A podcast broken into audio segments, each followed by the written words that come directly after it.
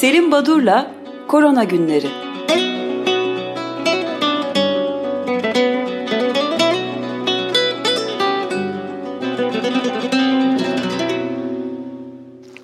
Günaydın Selim Badur, merhabalar. Günaydın, günaydın efendim, günaydın. Günaydın. Günaydın Feryal. Ee, tabii e, Açık Gazete içinde bir perşembe sabahı e, Franz Klaus ödüllerine duyurusu yapıldıktan sonra e, ilk program yapan programcı olmanın avantajını kullanıyorum ve e, hem sizleri kutluyorum hem de e, bundan çok övündüğümü bu ailenin bir parçası olmaktan ötürü e, gerçekten onur duyduğumu e, belirtmek isterim.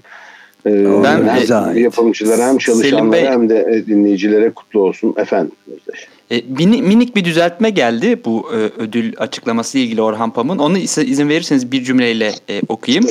E, Orhan Pamuk e, Açık Radyo dinleyicilerinden bahsetmişti. Bir dinleyicimiz de mesaj göndermiş. Çok da hoş bir mesaj aslında. Radyonun dinleyicisin tarifi eksik biraz da ayrımcı oldu diye hafif bir sistemde bulunmuş. Ben çiftçiyim 25 senedir dinliyorum. Fabrikada işçi arkadaşlar, işsiz arkadaşlar vesaire de var dinleyen neden meslek sınıf ismi vermek gereği duymuş acaba diye de merak ettiğini belirtmiş. Biz sadece Tabii akademisyenler, ki. memurlar değiliz demiş yani. Tamamlayıcı evet. bilgi evet. Evet. Tabii yani e, Ömer Bey bahsederken ödüllerden e, ben de kalktım kütüphaneden e, sağlık alanındaki ödüllerin iki tanesine değindiniz. Bir tanesinde 14 Mart 2004 tıp haftası nedeniyle İstanbul Tabip Odası basında sağlık radyo programı ödülünü o dönem e, sevgili Hasan Meriç ve Serdar Çintan'la birlikte yaptığımız önce sağlık programına vermişti. Onun da plaketi e, sakladım tek plaket olarak kütüphanede duruyor demek ki. Oldukça eski özdeş farkında mısın? 2004 o kadar yani. geriye dönmedim yani. Evet. evet. Ben sadece son 5 yıl verdim. Peki. Çok teşekkürler ve tekrar tebrikler. Çok, çok mutlu oldum bu haber. Çok teşekkürler. O şeref bize. Olumsuzlukların yaşandığı bir dönemde ee, böyle bir radyo e, ben hep söylerim okyanus ötesini çok bilmem ama Avrupa ile işte uzun yıllar çalıştım görev yaptım çeşitli Avrupa ülkelerinde. Ben hiçbirisinde açık radyo ile aynı kategoriye girecek bir radyo görmedim duymadım. Ee, bundan gerçekten onur duyuyorum. Ee, şimdiki e, Cuma günü yarınki konuklarımızı unutmadan söylemek istiyorum. Önce sağlık programında bir ara verip pandemiye 1 Aralık Dünya AIDS Günü bağlamında e, aktivist Arda Karapınar ve Çukurova Üniversitesi'nden Profesör Behice Kurtaran'la e, HIV AIDS konusunda hem dünyada hem Türkiye'de olup bitenleri ve tedavi konusundaki gelişmeleri e, konuşacağız. Çünkü bu yıl özel bir yıl oldu. Pandemi nedeniyle birçok enfeksiyon hastalıkları gibi HIV AIDS konusunda da çok fazla e, aksama, e, hata, eksiklik e, gerçekleşti ya da yaşandı. E, önemli bir yıldı. Ee, bunu unutmamak lazım. O nedenle e, ayıracağız e, bu haftaki programımızı. E, sayısal değerlere baktığımız zaman siz bu ödül duyurusu haberi nedeniyle korona günlerinden önce bazı bilgiler verirdiniz COVID-19 pandemisiyle ilgili. Ona değinemediniz haklı olarak. Müsaadenizle onu belirteyim. 65 milyona e, sizin de belirttiğiniz gibi dayandı. 3 günde 2000, 2 milyon 191 bin küsur olgu. Yani e, kısacası şu son 3 günde pazartesi gününden beri ortalama 730 bin olgu çıkıyor. Bakın e, ilk daha önce de belirtmiştim ilk 1 milyon olguya 3 ayda varılmıştı pandemi sırasında. Artık bir buçuk günde varılıyor. Neredeyse 3 ay yerine bir günde 1 milyon eklenecek listeye. Bu önemli. Sadece sayısal bir kuru kuru bir rakam, bir sayı olarak düşünmeyin. Çünkü e, bütün bu gelişmelere, bütün bu olumsuzluklara, bu e, ürkütücü tabloya rağmen hem dünyada hem ülkemizde bu bir komplo teorisidir, bu bir gerçek değildir. Böyle bir şey yoktur diyenler var. Hani bunu konuyla ilgili ilgisiz e, konuşan bir takım gazeteciler ya da tıp dışı meslek sahiplerini bir kenara bırakıyorum onlara bir şey demeyeceğim ama e, özellikle tıp camiasından insanların, hekimlerin bazıları e, gerçekten bir komplo teorisi e, e, izini sürerek diyeyim. E, bunu söylüyorlar. Bu tabii çok tuhaf, acı falan da değil artık. E, kötülük yapıyorlar insanla. E, bunun farkına değiller ya da farkındalar ama bu, bu iyi bir şey değil. Yani buna dikkat etmek lazım. Bunu belirteyim. Evet. Şimdi Günde 730 bin olgu ortalama dedik. E, nerelerde çok büyük artışlar var? İlginçtir. E, hani soğuk savaş dönemlerini hatırlatacak bir rekabet e, çağrıştırıyor. Rusya ve Amerika Birleşik Devletleri aldı başına gidiyor. Rusya'da salı gününden itibaren kaybedilen hastalar rekor kırdı.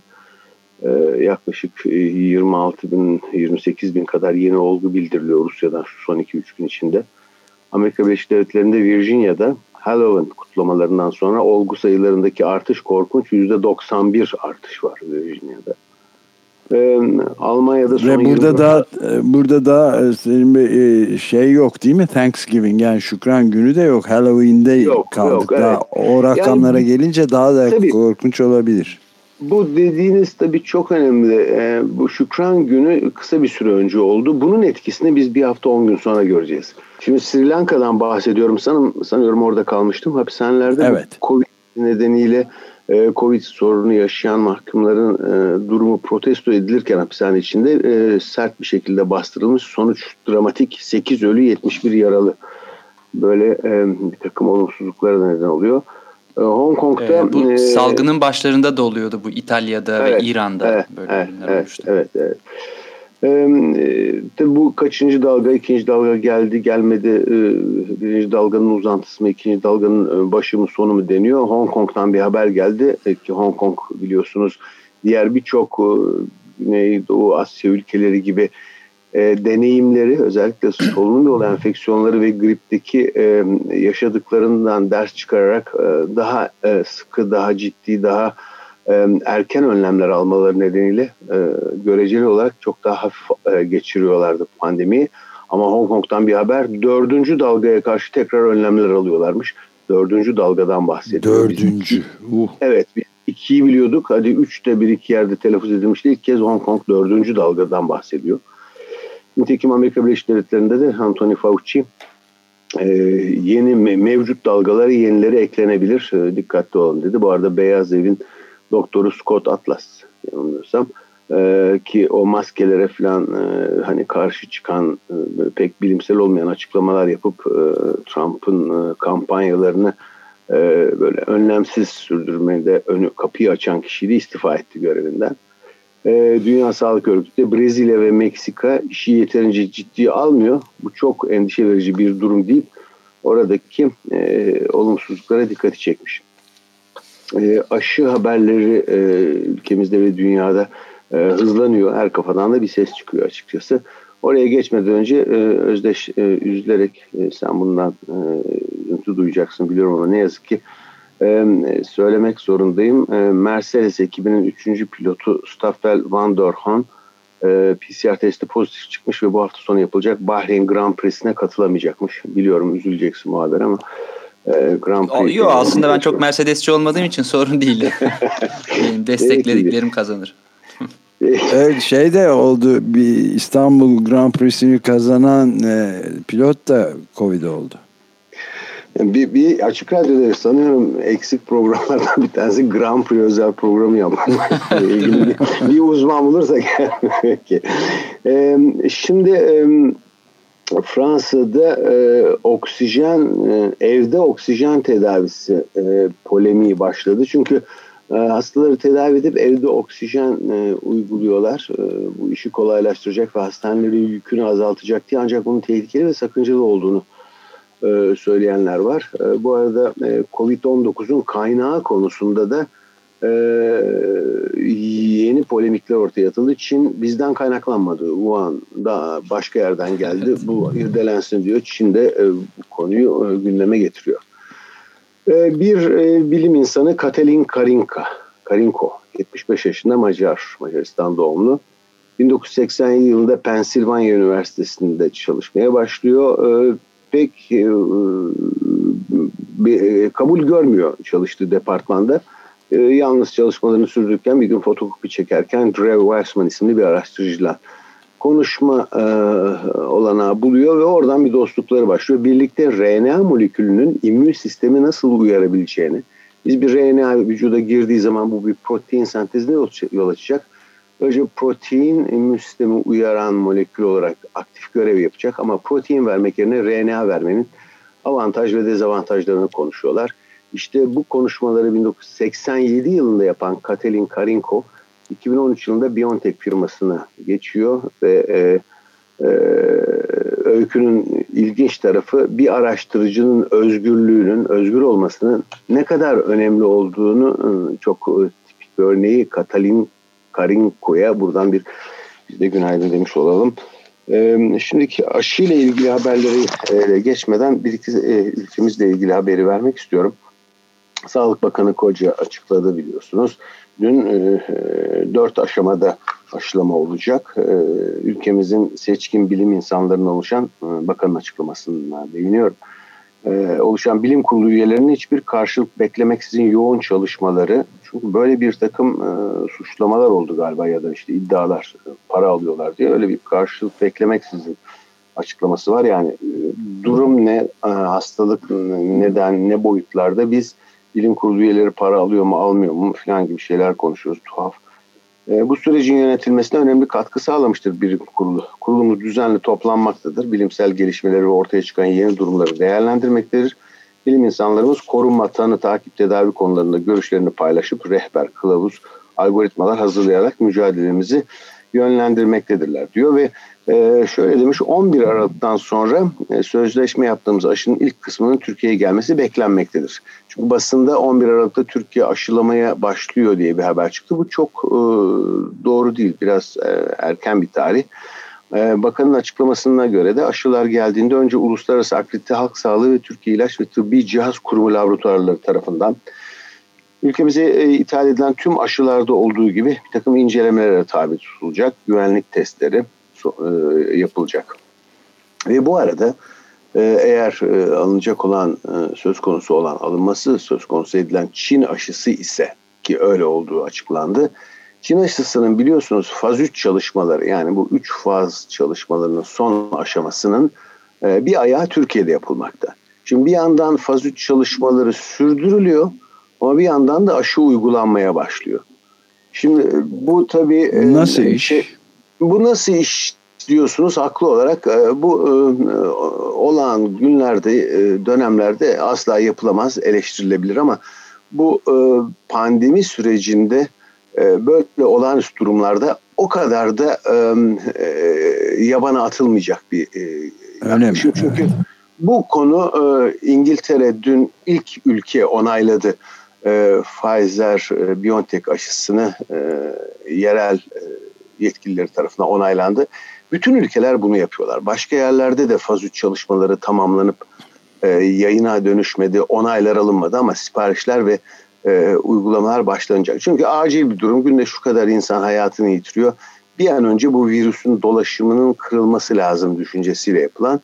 E, belirli riskleri yok mu? E, sanıldığı kadar çok değil. Elbette var. Çünkü e, aşının yan etkisi olup olmadığı birinci ve ikinci faz çalışmalarında ortaya konuyor zaten. Üçüncü faz hmm. çalışmalarında etkinlik çalışmaları yapılıyor. Yani e, yaptığınız aşıdan e, daha bu faz çalışmaları tamamlanmadan aşıyı uygularsanız siz oradan e, aşılananlarda çok büyük sağlık sorunları ortaya çıkabilir diye düşünmek pek doğru değil. Çünkü bu aşama zaten geçildi. Ha, çok etkili olmayabilir sonucu çıkabilir ama bu riski göze almak durumundasınız. Ee, ilk aşamada sağlık çalışanları 65 yaş üstü vatandaşlarımız ile yaşlı engelli koruma evlerinde kalanlar aşılanacak. Daha sonra kademeli olarak işte bu tip özelliği olan 50-65 yaş 50 yaşına çekilecek. Daha sonra 50 yaş altına kronik hastalığı olanlara e, yapılacak.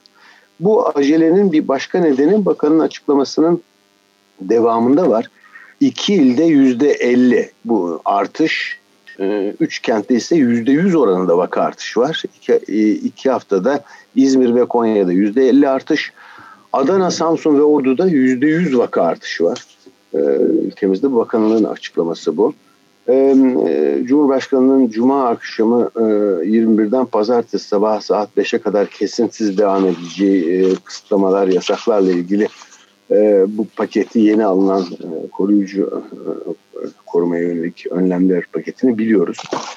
E, iki öncenin haberi onu yenilemeyeceğim ama tabii bütün bunlar hani e, erken dönemde aşı uygulanması tam her şey bitmeden filan E, aslında benim e, önemseyerek izlemeye çalıştığım e, Sayın Doçent Doktor Nuriye Ortaylı'nın bir yazısından öğrendim ben de. E, aslında Dünya Sağlık Örgütü diyor yazısında rehavet zamanı değil şimdi harekete geçin, çabuk harekete geçin ve kararlı davranın. Nitekim hekimlere baktığımız zaman ülkemizde de e, hekimlerin e, işte çığlığımızı duyun, kırmızı alarm bu bir imdat çağrısıdır diye artık e, yani gerçekten haykırışlarını duyuyoruz. E, hastaların önemli bir maske kullanmaya özen gösteriyorlar ama ortamda artık o kadar çok fazla virüs var ki normalde düşük risk içeren kısa karşılaşmalarda bile virüsün alınması söz konusu.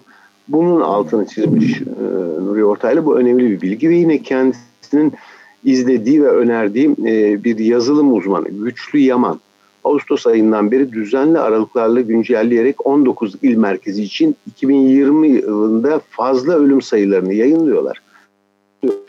E, ben de bakınca çok net e, bir takım illerde örneğin İstanbul, Ankara, Bursa ve İzmir'den sonra özellikle Denizli, Kahramanmaraş, Konya, Gaziantep, Malatya ve Sivas'ta çok ciddi ölümlerde artış var. Tabii Bakan Bey geçen hafta açıklama yaparken bunları yine bozgun kullanan e, suçladı bu yaklaşımları. Ne yani dedi bütün ölümler fazla ölümler Covid'e bağlı. E, ortada böyle ciddi ölüm artışları olduysa e, benim bilebildiğim kadarıyla etrafta bir kolera ya da bir menaj salgını falan yok. E, bunları Covid-19'a bağlamaktan daha doğal bir e, durum söz konusu olamaz. Yine Sayın Ortaylı e, yetkin reportta çıkan yazısında e, bu tedbirler Haziran ayında alınmalıydı. Geç kalındı. İki haftalık kapanmadan bahsediyorduk. Tam kapanmadan artık bu iki haftalık kapanma yetmeyecektir. Bu aşamada dört haftalık tam kapanma söz konusu olmalı. Aksi takdirde e, üstesinden gelemeyiz diyor. Gerçekten e, bir takım epidemiyologlar e, ve batılı bilim insanları e, sayısal değerlerin e, gerçeği hiç yansıtmadığını söylüyorlar. Veri bilimci Doktor Nick Brown, Sağlık Bakanlığı verilerin doğru olma ihtimali Türkiye için söylüyor. Milyarda bir yani neredeyse imkansız demiş. Benford yasasına uyarınca yaptığı bir matematik modelleme sonucunda. Ee, Ankara'daki hastanelerde doluluk oranı %92'ye yükselmiş durumda. Ee, bunu açıklamayı yapan Sağlık ve Sosyal Hizmet Emekçileri Sendikası e, ve sağlıkçılar e, şunu söylüyorlar. Hastane bahçelerinde yoğun bakım üniteleri kuruluyor. Ya bu bunu birazcık özenli yapmak lazım. Yoğun bakım ünitesi yani hastaların çok duyarlı oldukları bir süreçte ağırlandıkları servislerdir bunlar öyle portatif yoğun bakım ünitelerini ben çadırı e, kurdum. İçine de e, e, yoğun bakım ünitesinin araç garajını koydum. Böyle olmaz. E, bunu çok daha ciddi yapmak lazım diyorlar. Çünkü Ankara'da yetişkin yoğun bakımda artık yer kalmadı. Bu biliniyor. Ee, tabii, İstanbul e, Tabip Odası'ndan da ben ufak bir ilavede bulunabilir miyim izninizle? Evet. İstanbul Tabip Odası'nın dün yaptığı basın açıklamasında e, Doktor Murat Ekmez İstanbul'da kamu hastanelerinde günde ortalama 40 hastanın yatak bekler durumda olduğunu söylemiş ve acil müşahede odalarında yatak beklerken yaşamlarını yitiriyorlar insanlar. Yoğun bakım demiyorum. Servis yatağı beklerken insanların yaşamlarını yitirdiği bir kent İstanbul artık durumun Marmara bölgesinde de çok vahim olduğu ortada demiş. Evet, e, tabii bunun dışında bir takım e, önlemler alıyor. Örneğin İstiklal Caddesi'nde yeni tedbir en fazla 7 bin kişi tek yönde yürüyebilecekmiş. Hani iyi hoş da e, bundan daha e, farklı ve daha ciddi bir takım önlemler gerekli. Yine Türk Tabipler Birliği test işlemlerinin gelir kapısı haline geldiğini ve e, sadece e, COVID-19 PCR testini yapmaya yönelik özel laboratuvarlar kurulmaya başlanmış. Yani insanlar buradan da demek ki para kazanmayı e, düşünüyorlar ve e, uyguluyorlar. E, şimdi aşılar konusunda zengin ülkeler aşıları kaptı bile e, e, bu durum açıklandı. Dünya Sağlık Örgütü bu konuya dikkati çekiyor ve e, BBC'de bir e, hangi ülke e, hangi aşıyı ne miktarda e, sipariş etti listesi var. E, ben geçen hafta hani Türkiye'nin e, bu tip aşı siparişinde bulunduğuna dair herhangi bir belge bir veri yok demiştim. Ee, ama bakanlığın açıklamasıyla çelişiyor bu söylediklerim. Bu yanlış anlaşılmasın. Ben e, bakanlık bir şey yapmıyor demiyorum. Sadece söylemek istediğim yazılı, kayıtlı e, açıklamalarda ya da yayınlarda e, Türkiye'nin adı geçmiyor gerçekten. Yani görüyorum şimdi işte e, Çin aşısı dışında Moderna, Oxford ya da BioNTech'in aşılarının ısmarlayan ve hangi miktarda ısmarladıklarını gösteren tabloda işte e, bırakın gelişmiş ülkeleri e, gelişmekte olan ya da hani orta gelir düzeyindeki Brezilya, Meksika, Şili, Mısır, Ekvator, Endonezya bütün bunların adı var. Costa Rica, Yeni, e, Yeni Zelanda o zaten doğal da. Ama Türkiye yok sadece bunun bunu yapmakta yarar var. Aşı siparişleri miktarlarına baktığınız zaman ilginç bir durum Kanada. Kanada e, o kadar fazla aşı sipariş etti ve kontrat yaptı ki kişi başına 9 dozluk sözleşme imzalamış durumda şu anda. Tüm yurttaşlarına 9 kez aşılayacak kadar aşı ısmarlamış.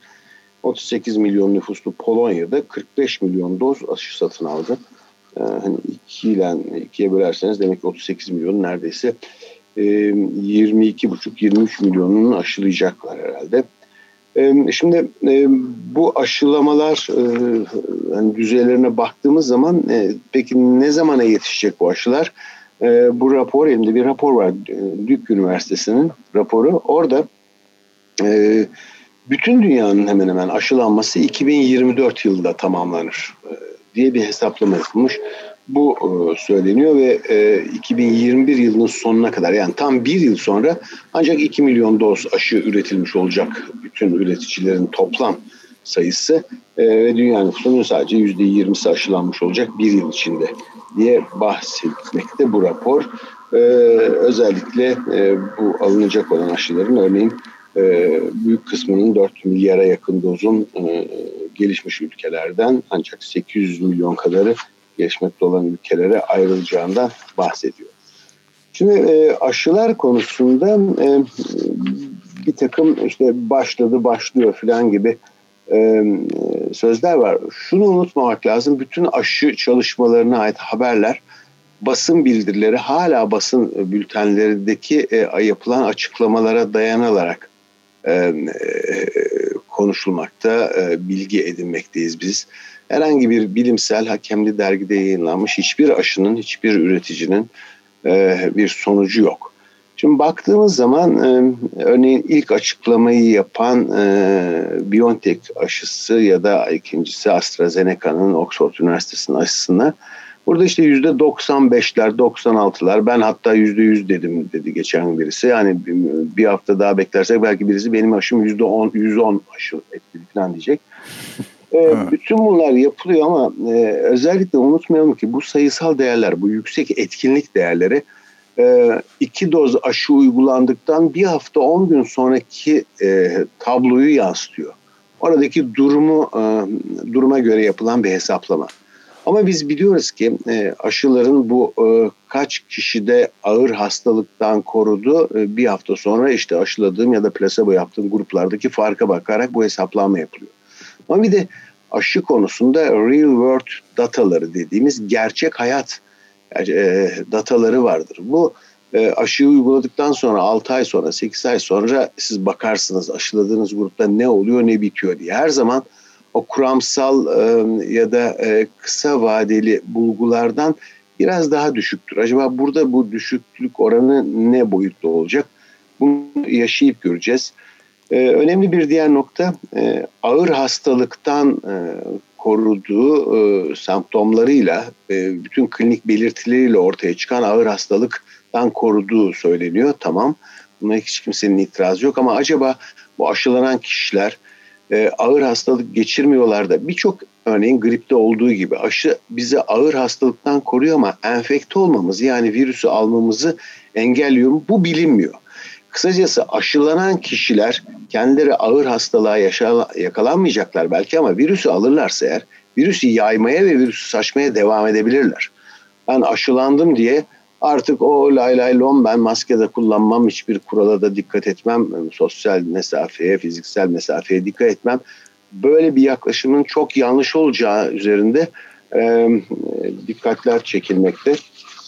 Sanıyorum sürem doluyor ama e, bütün bu olumsuzluklar yine ben başa döneceğim. E, işin bu boyutunun küresel anlamda buralara gelmesinden karşılık hala bu iş ciddi değildir. Bu iş do, e, hani e, yapay olarak yaratılmıştır ve abartılmaktır diyenlere bir mesaj belki.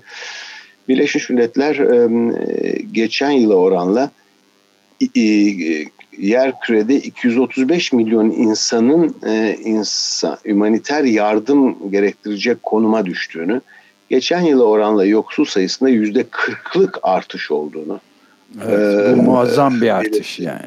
Çok çok önemli bir artış. Yani bunun artık neresi komplo teorisi, neresi e, abartılıyor daha bu abart yani bu abart, gerçeği nasıl olur bu boyutun? Bunu hesaplamak mümkün değil. İnsanlar biraz daha e, sorumluca, biraz daha düşünerek e, haber yapsalar ya da açıklama yapsalar iyi olur herhalde. E, belki e, pazartesi gününe kadar yeni gelişmeler olacaktır aşı dağıtımı ile ilgili. Çünkü e, öncelikler konusunda ülkeler hiçbir hiçbir şekilde homojen bir e, strateji izlemiyorlar. Fransa bütün dünyada sağlık çalışanları ilk sırada aşılanacak ilk hedef grup derken bunu dün değiştirdi ve önce yaşlılar evindekiler aşılanacak dedi. 800 bin kadar kişi Fransa'da yaşlılar evi, bakım evlerinde e, yaşıyorlar ve onlara öncelik tanıyacak. Çünkü oralarda biliyorsunuz kaybedilen hasta sayısı çok fazlaydı. Ancak bu bir takım polemiklere yol açtı. Siz bu kadar duyarlı ve yaşlı kişileri kobay olarak mı kullanacaksınız diye itiraz edenler var. Ee, İngiltere'den, İsviçre'den e, çok farklı e, aşılama öncelikleri ortaya çıkıyor. Güneşli bildiriyor. Bu önemli bir nokta. Aşılar konusunda biraz daha bekleyelim, çok acele etmeyelim. Yeni açıklamalar var çünkü birdenbire e, insanlar çok hızlı davranıp e, sonradan doğrulanmayan bilgileri aktarıyorlar. E, iki haberle bitireyim. Bir tanesi e, İstanbul'daki Işık Üniversitesi Çin'deki bir ekiple ortak bir çalışma yapmışlar ve e, bu da yeni bir, e, bir daha önce de böyle bir yayın yapılmıştı. Hava kirliliğinin COVID-19'u nasıl etkilediğine dair e, önemli bir makale e, Air Quality Atmosphere and Health dergisinde yayınlandı. Ama son bomba haberim e, yine uzak doğudan geldi. Çin'den e, yarasalarda yeni bir koronavirüs saptandı insana bulaşan. Dört olguda Öyle mi? E, yeni bir Çok haber bu. Nerede çıktı? Haber. Nature'da çıktı. Nature'da hafta sonu yayınlandı. E, geçen hafta sonu bunu atlamıştım. Duruyordu üç gündür masamda. Sıra gelmemişti ama e, bu da önemli bir haber. E, işte bu One Health e, kavramı ve e, düşündüğünüz zaman e, hani e, bu neoliberal politikalar doğanın ve ekolojinin hoyratça kullanımı e, nedenidir bunu dediğiniz zaman hani evet, bunu aynen. E, biraz gülümseyerek e, bakanlara da yani 400 kadar virüsün yarasalarda ve kemiricilerde insanları atlamak için beklediğini tekrarlayarak ben programı bitireyim. Ben Minik bir soru bu habere dair. Yarasalarda yeni bir koronavirüs mü bulundu? Bir insana bulaşmış bir şekilde vaka Dört olarak. Dört insana bulaşmış. Yarasalardan insana bulaşan çeşitli tamam. virüsler arasında ki bu sadece koronavirüs değil. Nipah virüsü var, Ebola falan da var. E, yarasalardan bulaşan. Onlardan e, yeni bir koronavirüs tipi yani COVID-19 etkeninden farklı bir koronavirüsün yarasalar özgü koronavirüsün insanlara dört insana bulaştığına dair dört olguluk bir rapor yayınlandı. Bu da önemli bir ilgi diye düşünüyorum. Evet önemli. Çok teşekkür Peki, ederiz. Ben çok teşekkürler. Tekrar tekrar kutlarım ödülü. Ee, çok teşekkürler. Hepimiz için. Hepimiz teşekkürler efendim. Hepiniz için. Sağ olun. İyi günler.